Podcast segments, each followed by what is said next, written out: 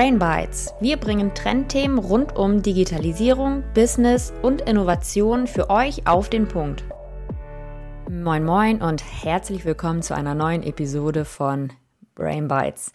Heute soll es um das Thema CSR, Corporate Social Responsibility gehen. Ist ein fancy Begriff, den man mittlerweile überall hört. Heißt übersetzt letztendlich, dass Unternehmen gesellschaftliche Verantwortung übernehmen bzw. ihren freiwilligen Beitrag dazu leisten. Ihr fragt euch jetzt vielleicht, okay, was hat das Thema mit unserem Podcast zu tun? Bei uns geht es ja eigentlich um Trendthemen aus dem Bereich Marketing, Business und Innovation ganz generell. Aber genau da sind auch Nachhaltigkeitsthemen wichtig und meiner Meinung nach oder unserer Meinung nach auch wichtig, genau diese Themen zu platzieren. Denn vor allem für Unternehmen wird das Thema immer wichtiger und es ist wichtig, dass auch Unternehmen Verantwortung übernehmen. Das ist natürlich das eine. Der zweite Punkt ist natürlich, es ist auch ein enormes Marketinginstrument für Unternehmen. Also von daher, wir möchten heute das Thema genauer beleuchten. Heute haben wir wieder einen Gast am Start. Das ist die Annegret Hübner. Annegret studiert noch, arbeitet aber auch bei einer Beratungsagentur und berät dort zum Thema Nachhaltigkeit. Was aber der wichtige und wesentliche Punkt ist, seit der sechsten Klasse ist Annegret bei Jugendforscht aktiv. Das macht Annegret seit der sechsten Klasse zum Thema Nachhaltigkeit, ähm, vermehrt in den letzten Jahren auch mit Fokus auf Mikroplastik. Von daher, ja, sie steckt im Thema drin und kann uns da guten Input geben. So, und jetzt würde ich sagen, holen wir Annegret gerne mal dazu. Hi Annegret, freue mich mega, dass du heute am Start bist. Stell dich doch gerne mal vor, beziehungsweise stell den Zuhörenden gerne mal vor, ja, wie du zum Thema Nachhaltigkeit gekommen bist, beziehungsweise was dein Bezug ist. Ja, total gerne. Also erstmal freue ich mich, dass ich heute hier sein darf und äh, wir ein bisschen über das Thema Nachhaltigkeit plaudern und was da auch alles noch so dazugehört. Und äh, ja, mein Name ist Annegret Hübner. Ich bin Studentin, also habe Politik, Verwaltung und Organisation studiert und mein Bezug zur Nachhaltigkeit kommt tatsächlich hauptsächlich durch die Jugendforschwettbewerbe. Vielleicht erkennt der eine oder die andere Zuhörerin diesen Schülerwettbewerb. Es ist ein Wissenschaftswettbewerb. Und äh, ja, mein letztes Projekt, was ich mit meinem Team machen durfte, ging tatsächlich über Mikroplastik im Abwasser. Und wenn man zwei Jahre seines Lebens sich quasi mit den äh, kleinsten Übelmachern äh, auseinandersetzt, dann prägt einen das schon nachhaltig äh, sehr stark. Man ist natürlich auch ein Stück weit sozialisiert durch seine Generation. Ich glaube, äh, wir jungen Menschen haben ja eh so ein bisschen den Ruf weg, dass wir sämtliche globalen Themen sofort auf uns münzen und der Meinung sind, wir sind für alles verantwortlich, um jetzt alle zu belehren und alles ja. richtig zu machen und alles besser und alles zu retten. Ähm, ja, aber tatsächlich durch diese Jugendforschwettbewerbe war das für mich nochmal ein ganz anderer Bezug, weil es einfach viel persönlicher für mich war. Mhm. Und ja, seitdem beschäftigt mich das auch. Ja, und das machst du auch schon relativ lange, oder? Seit wann machst du da mit? Also ich habe es sehr lange gemacht. Ähm, der letzte Wettbewerb, an dem ich teilgenommen habe, war tatsächlich 2018, weil ich mhm. dann da mein Abi gemacht habe. Ähm, und bin jetzt sozusagen Jugendforscht Alumni mhm. und in der Rolle unterwegs. Ich habe das aber tatsächlich von der sechsten bis zwölften Klasse gemacht. Also ja. ja, immer mit demselben Team. Man könnte quasi sagen, ich bin mit dem Wettbewerb groß geworden, ich bin damit aufgewachsen. Ja, kann ich mir vorstellen. Und vor allem, wenn man das so lange macht, prägt dann das ja auch. Natürlich, also von daher, wir haben äh, geballtes Wissen über viele Jahre hinweg. Von daher würde ich direkt mit meiner ersten Frage starten. Was ist denn überhaupt CSR, also Corporate Social Responsibility? Ist ja wieder irgendwie so ein fancy Begriff, aber ja, wie kann man den Begriff übersetzen, beziehungsweise was bedeutet dieser Begriff? Genau, ähm, Nachhaltigkeit ist ja durchaus ein moralisches, verantwortliches Thema und äh, spielt genau deswegen eben für Unternehmen eine große Rolle. Und es ist für ein Unternehmen tatsächlich eine gesellschaftliche Verantwortung. Also so würde ich den Begriff ganz lapidar übersetzen. Es ist die Verantwortung, die ein Unternehmen hat, eben nicht nur für Nachhaltigkeit, sondern auch für andere Themen äh, rund um Soziales, aber natürlich auch wirtschaftliche Verantwortung, die Unternehmen ja auch eingehen. Und diese Verantwortung spiegelt sich in ganz unterschiedlichen Punkten wieder. Das heißt, natürlich nutzt ein Unternehmen das als persönliches Standing, zu sagen, wer sind wir, wie definieren wir uns. Das ist natürlich auch immer eine Frage des Images, der Reputation, die damit einhergeht. Ähm, Social Responsibility kann aber natürlich auch ein Unternehmensvorteil sein. Also man kann ja sagen, man ist ein bisschen besser verantwortlich für gewisse Themen als andere oder man findet einen Bereich, in dem man verantwortlich ist, den vielleicht die Konkurrenz für sich noch nicht so entdeckt hat. Ähm, wenn wir über soziale Themen reden, ist es natürlich aber auch immer etwas, was vor allem die KonsumentInnen adressieren kann. Das heißt, mhm. wie baue ich Vertrauen auf? Wie stelle ich mich da, dass ich nicht einer dieser anderen, in Anführungszeichen, bösen großen Konzerne bin, die eigentlich nur Geld drucken wollen, ähm, sondern über was identifiziere ich mich vielleicht auch als Unternehmen. Das heißt, äh, der Zugang zum Kunden spielt da natürlich auch rein. Also im Großen und Ganzen kann man quasi sagen, es ist eine Darstellung des Unternehmens durch diese mhm. Verantwortlichkeit, aber natürlich auch äh, ein Business-Vorteil in dem Sinne. Definitiv. Und ähm, das bezieht sich, wie gesagt, auf sämtliche Themen zwischen äh, Soziales, Ökonomie, aber eben auch Ökologie, also diesen Nachhaltigkeitsaspekt, äh, über den es ja heute auch vor allem gehen soll. Mhm, okay, also sprich, das heißt, Unternehmen ja übernehmen gesellschaftliche, Veran gesellschaftliche Verantwortung und leisten so ihren freiwilligen Beitrag. Und was glaubst du, warum ist das Thema so wichtig, beziehungsweise warum ist es so wichtig, dass Unternehmen genau diese Verantwortung eben übernehmen? Also wie man so schön sagt, wir leben ja in einer sehr schnelllebigen Welt und auch in einer wandelbaren Welt. Mhm. Und äh, das heißt, heutzutage gibt es natürlich ganz andere Gründe als vielleicht vor 50, 60 Jahren. Ich glaube nicht, dass äh, diese Unternehmensverantwortung für soziale Themen eine neue Erfindung ist. Ja. Also es gab schon immer Unternehmen, die sich für die Belange in ihrer Region eingesetzt haben. Es gab auch schon immer Beispiele, wo geschaut wurde, wie können wir unsere Mitarbeitenden unterstützen, wenn zum Beispiel um Themen geht, wie kann man Familie und Beruf. Das gab es sicherlich auch früher schon. Nur haben wir uns damals eher in Kreisen bewegt mit Familienunternehmen. Und jetzt sehen wir natürlich in einer globalisierten Welt. Also die Relevanz war schon immer da. Es ist jetzt nur eine andere, weil es einfach andere Trends gibt, äh, in denen sich die Unternehmen heute bewegen. Das heißt, wir haben zum Beispiel Globalisierung. Es gibt ähm, natürlich auch einen ganz anderen Umgang damit, wie man wirtschaften kann. Das heißt zum Beispiel, es gibt jetzt Verknappung von Ressourcen, die es vielleicht früher nicht gab, weil es einfach mhm. jetzt ganz andere Umweltzerstörung gibt als früher. Es gibt natürlich andere Aspekte der sozialen Ungleichheit. Die gab es früher auch schon, nur jetzt wird man auf gewisse Themen eher aufmerksam. Es gibt andere Fokusthemen.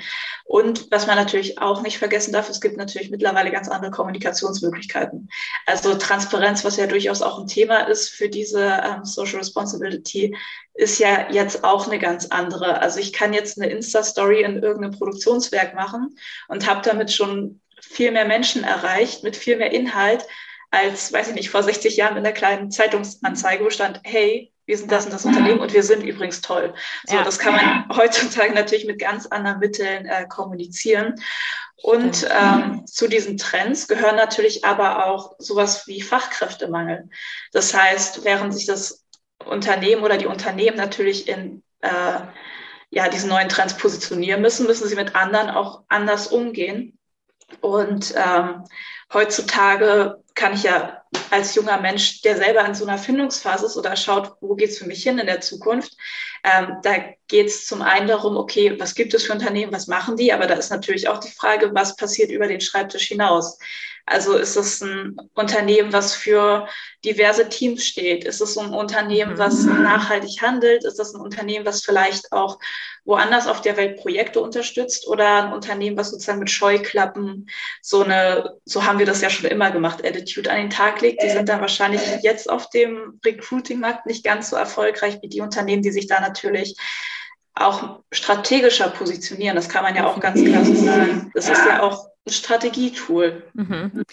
Definitiv. Und ich glaube, das ist auch gerade ein wichtiger Punkt, weil genau bei den Arbeitnehmern letztendlich, es wird immer wichtiger, was das Unternehmen darüber hinaus bietet. Da ist es einfach nur ein Unternehmen, was nur, sage ich mal, ihre Arbeit leistet, in Anführungsstrichen, oder welche Benefits schafft das Unternehmen oder wie kann ich mich wirklich mit diesem Unternehmen identifizieren? Und wie du schon sagst, ne, sagtest, ne, das ist echt was, was so die neue Generation ausmacht. Aber auch ja, zu deinem total. Punkt ganz am Anfang Relevanz fand ich auch nochmal gut, weil ja, relevant ist das Thema letztendlich schon immer und das Thema gab es auch schon immer. Aber ja, wie du schon sagtest, ne, seit ein paar Jahren rückt es irgendwie immer mehr in den Fokus und die Unternehmen verstehen oder es kommt bei den Unternehmen immer mehr an, dass es eine Verantwortung gibt. Dazu auch direkt überleiten, vielleicht zur nächsten Frage. Was glaubst du, wodurch kommt jetzt dieser Wandel? Also ändert sich das Mindset der Firmen, der Menschen oder wie kommt es überhaupt, dass Unternehmen das Ganze annehmen? Also unabhängig jetzt von den verschiedenen Einflussfaktoren, die du eben schon genannt hast. Ich glaube tatsächlich, das sind die Art und Weise, wie Themen jetzt in den Fokus rücken. Also wenn wir zum Beispiel mhm. jetzt uns das Nachhaltigkeitsthema anschauen,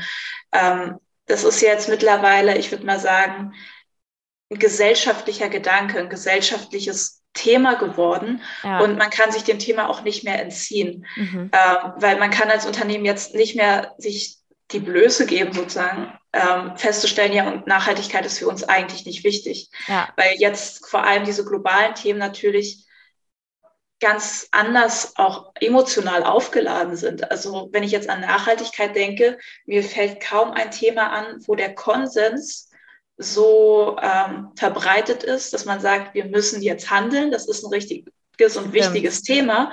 Und gleichzeitig ist dieses Thema auch super emotional und moralisch aufgeladen. Ja. Das heißt, obwohl, wenn wir zum Beispiel an Klimawandel denken, das ist so ein komplexes Konstrukt, was so viele Ökosysteme und Bereiche des alltäglichen Lebens tangiert. Und trotzdem ist das auf der moralischen Ebene aber total simpel. Entweder mhm. du bist gut und nachhaltig oder du bist schlecht und nicht nachhaltig. Ja. Und eben weil es so simpel ist, kann man sich dem kaum entziehen und gleichzeitig auch nicht sagen, nö, da machen wir nicht mit, weil es eben so ein Konsensthema ist und das gibt natürlich auch einen ganz anderen Druck mit. Ein Druck, ja. der in der Kommunikation nicht immer förderlich ist, auch mhm. für das Thema an sich. Aber natürlich ist es eine ganz neue Wahrnehmung. Also wir haben jetzt natürlich, also früher haben sich auch Leute darüber aufgeregt, dass die Wälder sterben. Und man hat sich auch darüber aufgeregt, wenn der lokale See von irgendeiner Firma äh, verschmutzt wurde. Aber jetzt ist es ja, das hat ja auch eine ganz andere Dynamik bekommen, eben mhm. weil auch Kommunikation und Globalisierung solche Themen natürlich auch viel, viel schneller verbreiten. Es gibt jetzt den Druck von den WählerInnen auf die Politik. Es ja. gibt den Druck von der Politik auf die Firmen, die sagen, okay, irgendwie, was muss gemacht werden. Es gibt auch von den äh, Bürgern in der Rolle des Konsumenten natürlich Druck hinter der ganzen Thematik. Und ähm, jede Firma steht da sozusagen dazwischen mhm. und äh, kann eigentlich nicht anders, als darauf zu reagieren. Oder wenn sie eben nicht darauf reagieren, dann ist natürlich auch fraglich, wie gut sich das Unternehmen dann in der näheren oder ferneren Zukunft dann auch schlägt auf mhm. dem Markt sozusagen. Stimmt. Und du meintest jetzt ja auch, es ist ein enormer sozialer Druck, der dahinter steckt. Und du meintest auch, kann gut, kann aber auch schlecht sein. Wie sieht das aus bei Unternehmen? Also es wird ja auch oftmals als Marketinginstrument dann benutzt, sage ich mal, oder dieser Druck wird aufgebaut. Ein Unternehmen möchte irgendwas in die Richtung machen. Hast du da vielleicht auch mal ein paar Negativbeispiele, wie Unternehmen genau das schlecht oder negativ umsetzen? Also ja, total. Auf der einen Seite, ich bin da immer sehr, sehr zwiegestalt, äh, zwiegespalten und äh, mir fällt es manchmal wirklich schwer, das so in Worte zu fassen, weil auf der einen Seite gibt es nichts Besseres, als wenn alle Leute sich bewusst sind, Nachhaltigkeit, Klimaschutz, Umweltschutz ist ein Thema, ist ein Punkt, ja. den wir angehen müssen. Und gleichzeitig haben wir die Situation, dass Nachhaltigkeit schon fast ein Buzzword ist. Ja, ist also so, wenn stimmt. man jetzt als Konsument durch zum Beispiel beliebigen Supermarkt, Drogerie oder was auch immer geht, es gibt kein Regal, wo nicht etwas fair produziert wurde, nachhaltig produziert wurde. Alles ist klimaneutral, ja. alles ist optimalerweise mikroplastikfrei, ja. alles ist in einer grün anmutenden Verpackung. Es gibt Siegel bis zum geht nicht mehr zu sämtlichen Themen. Die Packungen sind so gemacht, dass du denkst, oh, das ist Papa, aber am Ende ist innen auch dieselbe Plastikbeschichtung wie vorher, ist halt nur eine andere Verpackung um die Verpackung. Und dieses ganze ähm, Thema, das ist halt wirklich ähm, es wird einem hinterhergeschmissen. Mhm. Und die Frage ist dann natürlich, wie viel ist davon echt, wie viel nicht? Also das heißt, wie viel Greenwashing finde ich auch darunter? Mhm. Und ich glaube, die Realität ist manchmal sehr viel frustrierender, als man möchte. Ja. Ähm, wenn wir zum Beispiel uns jetzt Mikroplastik anschauen, wie gesagt, das ist ja ein Thema, was jetzt für mich äh, einfach aufgrund dieses Projektes ja, nahbar greifbar ist, wenn ich mhm. so durch die Regale gehe. Ja. Dann ähm, habe ich mich zum Anfang gefreut, dachte, ah ja, cool, jetzt ist hier auch markiert, wo Mikroplastik ist, wo nicht. Gerade für Leute, die sich jetzt noch nicht so damit auseinandergesetzt haben, mhm. für die ist das ja schon eine Hilfe. Mhm. Und irgendwann ist mir aufgefallen, okay, es gibt jetzt nicht nur ein Siegel, sondern überall, wo ich einkaufe, gibt es irgendwie mal ein anderes Siegel. Und dann hatte ich mich vor einer Weile damit mal beschäftigt und festgestellt, das ist quasi kein allgemeingültiges Siegel oft, sondern von der Drogeriekette oder der Einkaufskette ein definiertes Siegel. Okay, das heißt, die sind zwar in vielen Aspekten ähnlich und haben bestimmt auch in vielen Aspekten ihre Berechtigung und ihre Ehrlichkeit, aber gerade wenn es dann um Eigenmarken geht, wird eben zum Beispiel der äh, Kunststoff, der von der Eigenmarke oft benutzt wird, dann eben aus Grund XY nicht als Mikroplastik definiert. Mhm. Das heißt, man hat zwar eine Vision, ein Leitbild und sagt, hey, wir verstehen dieses Anliegen und wir haben das als Firma erkannt und wir mhm. möchten das auch kommunizieren. Ja. Gleichzeitig hat man natürlich aber immer diesen Marketing und wir wollen ja. euch auch zum Kaufen anregen Aspekt. Ja. Und äh, das geht dann natürlich wieder in eine ganz andere Richtung. Ja. Oder zum Beispiel ein anderes Beispiel. Ähm, wie gesagt, ähm, Social Responsibility ist ja da geht es ja um Kommunikation und Transparenz, deswegen kann ja auch ich ganz äh, transparent sein. Zum Beispiel eins meiner Umweltlaster ist, dass ich nicht gänzlich vegetarisch und vegan lebe. Mhm. Ähm, obwohl ich weiß, dass es ein Umweltlaster ist, aber ja. um gleich mal mit diesem, es gibt nur richtig und falsch und moralisch sehr aufgeladenen Thema, äh, das mal zu adressieren. Auch als Mensch, der sich damit auseinandersetzt, lebt man nicht perfekt und im ja. Elfenbeinturm. Und ähm, ich hatte mich dann dazu entschieden, einen Käse zu kaufen mhm. und hatte erstmal den riesen Struggle, okay, was nehme ich jetzt? Was ist welche Haltungsform? Ist das mhm. jetzt ein richtiges Biosiegel? Ist das jetzt ein Marketing-Biosiegel? Mhm.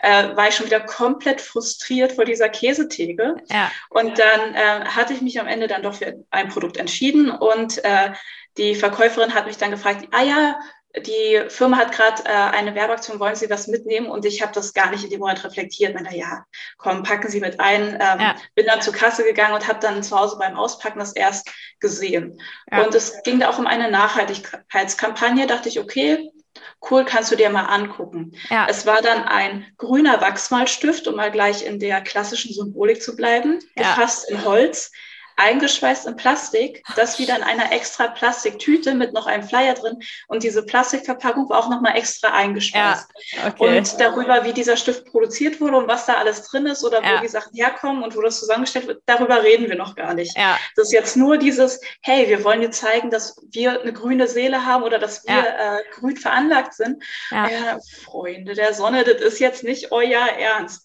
Und das sind dann wieder so Themen, Wahnsinn. wo ich mir denke, also ich verstehe, dass ihr das kommunizieren wollt und ich finde es auch gut, dass das ein wichtiges Thema ist und ein Thema, was jetzt nicht mehr wegzudenken mhm. ist.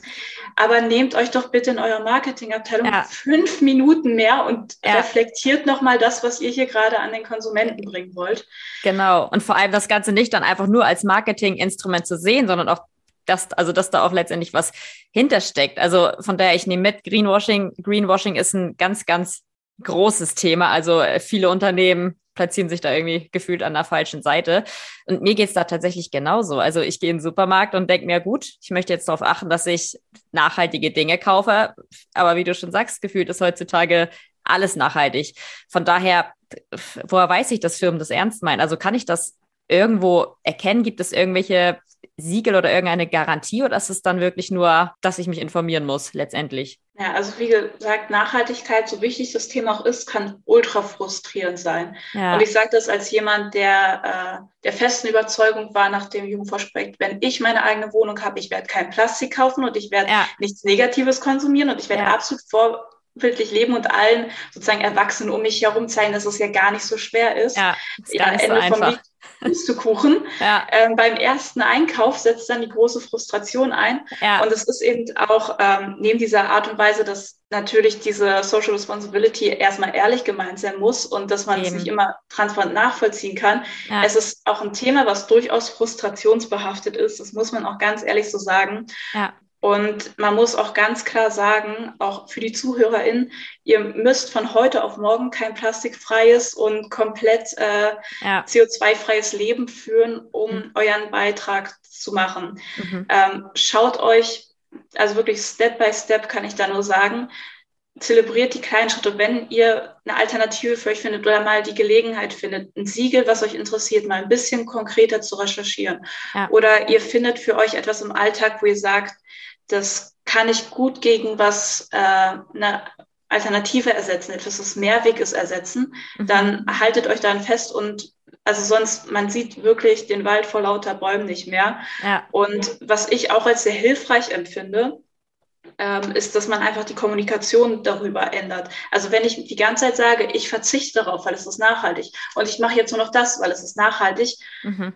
dann benutzt man es selber für sich buzzwordartig und dann läuft man Gefahr dagegen, irgendwie so eine Hemmschwelle aufzubauen. Ja. Und deswegen versuche ich das zum Beispiel in Diskussionen komplett zu vermeiden. Und dann sage ich nicht, hey, ich benutze diesen Mehrweg-Kaffeebecher, nicht weil es nachhaltig ist, sondern einfach, weil ich es lieber mag, aus meinem eigenen Becher zu trinken, wo ich genau weiß, was da drin war ja. oder auch nicht. Oder dass ich sage, ich benutze ähm, jetzt Metallstrohhalme oder Bambusstrohhalme, mhm. nicht weil es nachhaltig ist, sondern weil es mir Geld spart. Ich ja. muss nicht ständig dran denken, die nachzukaufen. Ich mhm. muss es nicht öfter bezahlen. Ich schaue es mir einmal ja. an und dann ist gut. Ja, ähm, okay. Also, dass du da letztendlich auch dahingehend deine Kommunikation dann änderst. Aber genau. da, dein Punkt vorhin fand ich auch nochmal ganz gut, dass es nicht ja, es gibt nicht schwarz oder weiß, sondern es ist halt irgendwas dazwischen. Es gibt nicht diesen einen richtigen Weg, so man kann sich nicht von heute auf morgen umstellen. Aber ich glaube, genau das ist auch so ein Thema oder ein wichtiges Thema bei CSR, also Corporate Social Responsibility, dass man einfach das Bewusstsein überhaupt schon mal schafft. Und wenn ich in einem Unternehmen arbeite, welches ja in dem Thema aktiv ist, so dann schafft es bei mir selbst ja auch ein Bewusstsein. Also nochmal ein Punkt mehr dafür, dass Firmen sich da engagieren sollten. Ähm, ja, total. Es ist ja auch immer die Frage, wo hört Social Responsibility auf und wo fängt es ja. an? So mhm. ähm, zum Beispiel diese veränderte Kommunikation, die kann ich als Privatperson super nutzen. Das wird aber kein ja. Unternehmen so ja. konkret machen, weil wie gesagt Nachhaltigkeit und soziale Verantwortung, es ist halt auch ein Unternehmensvorteil, die die Unter äh, Unternehmen dann natürlich für sich auch äh, kommunizieren wollen. Aber es gibt ja auch so viel mehr. Ich muss jetzt nicht jedes Produkt mit Labeln zuballern oder mit irgendwelchen Siegeln, mhm. sondern ich habe jetzt zum Beispiel das Glück, dass ich mit einer Firma zusammenarbeiten darf, die zum Beispiel ihre Vision insofern lebt, dass es auch für uns intern mhm. Möglichkeiten gibt der Weiterbildung, die nicht mal unbedingt mit unserem Kerngeschäft verbunden sind. Mhm. Das heißt, ich habe die Möglichkeit, jetzt zum Beispiel einen Kurs zu machen über Klimawandel, wie die einzelnen Aspekte und Folge und äh, Ursachenwirkung zusammenhängen und äh, kann dafür sozusagen meine Arbeitszeit nutzen, ohne dass ich jetzt losrenne und das äh, einem Kunden verkaufen muss, sondern einfach, dass ich es für mich gelernt habe und für mich verstanden habe. Ja. Und das ist, das gehört für mich auch dazu, dass man nicht nur die ganze Zeit versucht, nach außen schönen Schein zu wahren, sondern dass es am Ende auch verbunden ist mit den Visionen, die, für die das Unternehmen auch einsteht. Also ich will jetzt auch gar nicht so zynisch sein und sagen, jede Social Responsibility Maßnahme ist reines Greenwashing. Das ist es auf keinen Fall, weil es gibt genug ja. Unternehmen, die mit gutem Beispiel vorangehen und das auch ja. tatsächlich leben. Mhm. Das ist aber auch nochmal ein guter Punkt. Wo fängt es an, wo hört es auf? Also das muss nicht gleich bedeuten, dass man seine komplette Produktion umstellen muss, sondern das heißt auch einfach nur, dass man Awareness schafft, wie jetzt bei dir zum Beispiel. Es gibt interne Vorträge, die über das Thema aufklären. Also von daher, das, man, das geht schon relativ einfach mit einem kleinen Beitrag. Da vielleicht auch nochmal als Beispiel. Du hast ja jetzt auch schon erzählt, du hast vermehrt im Bereich Mikro, Mikroplastik geforscht. Da würde mich jetzt mal ein konkretes Beispiel interessieren. Also was kann eine Firma hinsichtlich der Vermeidung von Mik Mikroplastik machen? Also erstmal muss man ähm, wissen, es gibt zwei Sorten von Mikroplastik, die mhm. sich dann natürlich auch ähm, unterschiedlich in den Industrien widerspiegeln. Also wir haben einmal primäres Mikroplastik. Das ist das Mikroplastik, was direkt als Mikroplastik produziert wird. Ja. Das heißt, was findet man zum Beispiel in Peelings oder Duschgels? Äh, das sind dann quasi kleine Plastikpartikel, die dann als wohltuendes Peeling oder als äh, angenehm empfundener mhm äh, weicher Film auf der Haut äh, ja. sozusagen zurückbleiben. Und es gibt auch sekundäres Mikroplastik. Das ist das Plastik, was äh, entsteht durch zum Beispiel Reibung. Also wenn man jetzt äh, zum Beispiel Plastikflaschen im Meer hat, durch die Strömung, durch das Aneinanderreiben mit anderen ähm, Elementen. Zersetzt sich diese Flasche oder wird eher gesagt zerkleinert, zerrieben und das würde man dann als sekundäres Mikroplastik bezeichnen. Mhm. Ähm, das vielleicht für den Kontext. Und ähm, bei Mikroplastik ist wie bei all dem Plastik natürlich das große Credo Prävention und Vermeidung ist eigentlich das, was am besten hilft. Also wenn ich jetzt zum Beispiel bei dem primären Mikroplastik ähm, bin, wir hatten unterschiedliche Duschgels aufgeschäumt und gesiebt und dann geschaut, wie viel Mikroplastik ist da zum Beispiel drin. Ähm, das war unsere, eine unserer ersten Versuchsreihen, um erstmal ein Gefühl für das Thema zu bekommen. Und wir hatten zum Beispiel Positivbeispiele, wo gar kein Plastik drin war. Ähm, wie gesagt, man muss sich auch immer fragen, warum wollen wir uns überhaupt mit Plastik einseifen und einschamponieren. Mhm. Ähm, wir hatten Punkt. zum Beispiel auch ein Beispiel, wo ein Fußpeeling, da wurde zum Beispiel Sand benutzt als Peeling-Anteil. Ja. Wir hatten aber auch ähm, ein Duschgel, war das, ein Pflegeduschgel. Ähm, da waren zwei Gramm Mikroplastik auf 100 Gramm Produkt. Das heißt, zwei Prozent dieser Tube und da ist jetzt noch nicht mal die Plastikverpackung irgendwie mit eingerechnet. Also ja. reines Produkt sind zwei Prozent Plastik gewesen. Wow. Und das sind natürlich so Sachen, wo man sich fragt, brauchen wir das wirklich? Ja. Es war vorne angepriesen mit wohltuenden, ich weiß es gar nicht mehr, Oja-Bären oder sowas. Ja. Also als Konsument, der sich noch nie damit beschäftigt hat, würde ja. man jetzt nicht davon ausgehen, dass es Mikroplastik ist.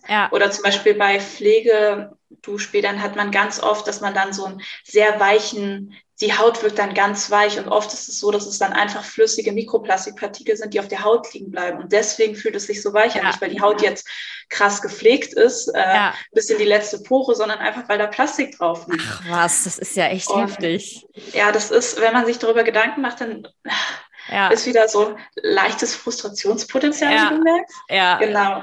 Also tatsächlich ist da Vermeidung mit das Beste. Mhm. Ich will jetzt gegen Plastik auch gar nicht generell sozusagen in den Kampf ziehen, weil es gibt auch einen guten Grund, warum wir diesen Rohstoff nutzen. Es gibt mhm. Bereiche, sei es jetzt zum Beispiel Abdichtung am Kühlschrank, das ist ja auch Kunststoff. Ja. Und solange es da jetzt keine bezahlbare oder gute Alternative ist, die jetzt äh, in die Produktion einfließt, ähm, wären wir auch umwelttechnisch nicht besser, würden wir unsere Kühlschränke nicht mehr abdämmen. Mhm. Um jetzt mal so ein ja. Praxisbeispiel zu bringen. Stimmt. Ähm, das heißt, ähm, aber selbst da würde ich mit dem gleichen Aspekt reingehen.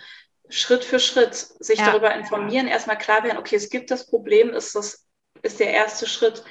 Dann zum Beispiel bei Mikroplastik ist es ganz hilfreich ähm, zu schauen, was habe ich denn, was benutze ich denn so täglich, wo das drin ist. Und da bringt es auch gar nichts, jetzt sämtliche Duschbäder oder alles im Bad wegzuschmeißen und nachhaltig neu zu kaufen, nee. weil das ist dann weder ressourcenschonend noch monetär sinnvoll, ja. sondern ja. ich sage dann immer, wenn ihr das erkennt für euch, super, braucht die Sachen auf, wenn ihr sie nicht mehr nachkauft, umso besser ja. oder sucht euch ein paar Sachen raus, weiß ich nicht, statt Frischhaltefolie versucht mal Bienenwachspapier, statt Einwegbecher, nehmt euch mal einen Mehrwegbecher. Also sich so einzelne Alltagshelden, nenne ich es immer, suchen, die man dann verwenden kann und so sich Schritt für Schritt annähern, weil da ist es ja dasselbe Thema. Wenn ich mir von heute auf morgen vornehme, plastikfrei oder mikroplastikfrei zu leben, dann bin ich nur eins und das ist frustriert. Mhm. Und dann ist die nachhaltige Entwicklung auch nicht mehr nachhaltig, weil diese Frustration hält dann meinetwegen zwei Wochen an. Ja.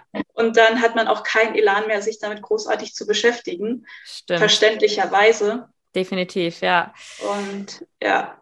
Wenn, wenn wir jetzt vielleicht nochmal Richtung Unternehmen gehen. Wir haben jetzt ja auch schon äh, über Duschgel geredet. Wie ist es dann generell bei der Verpackung? Weil ich finde, bei Unternehmen liest man jetzt auch oft, dass die Produkte dann in ja, dünneren Plastikverpackungen oder statt Plastik irgendwas anderes benutzt wird oder in was anderes eingepackt wird.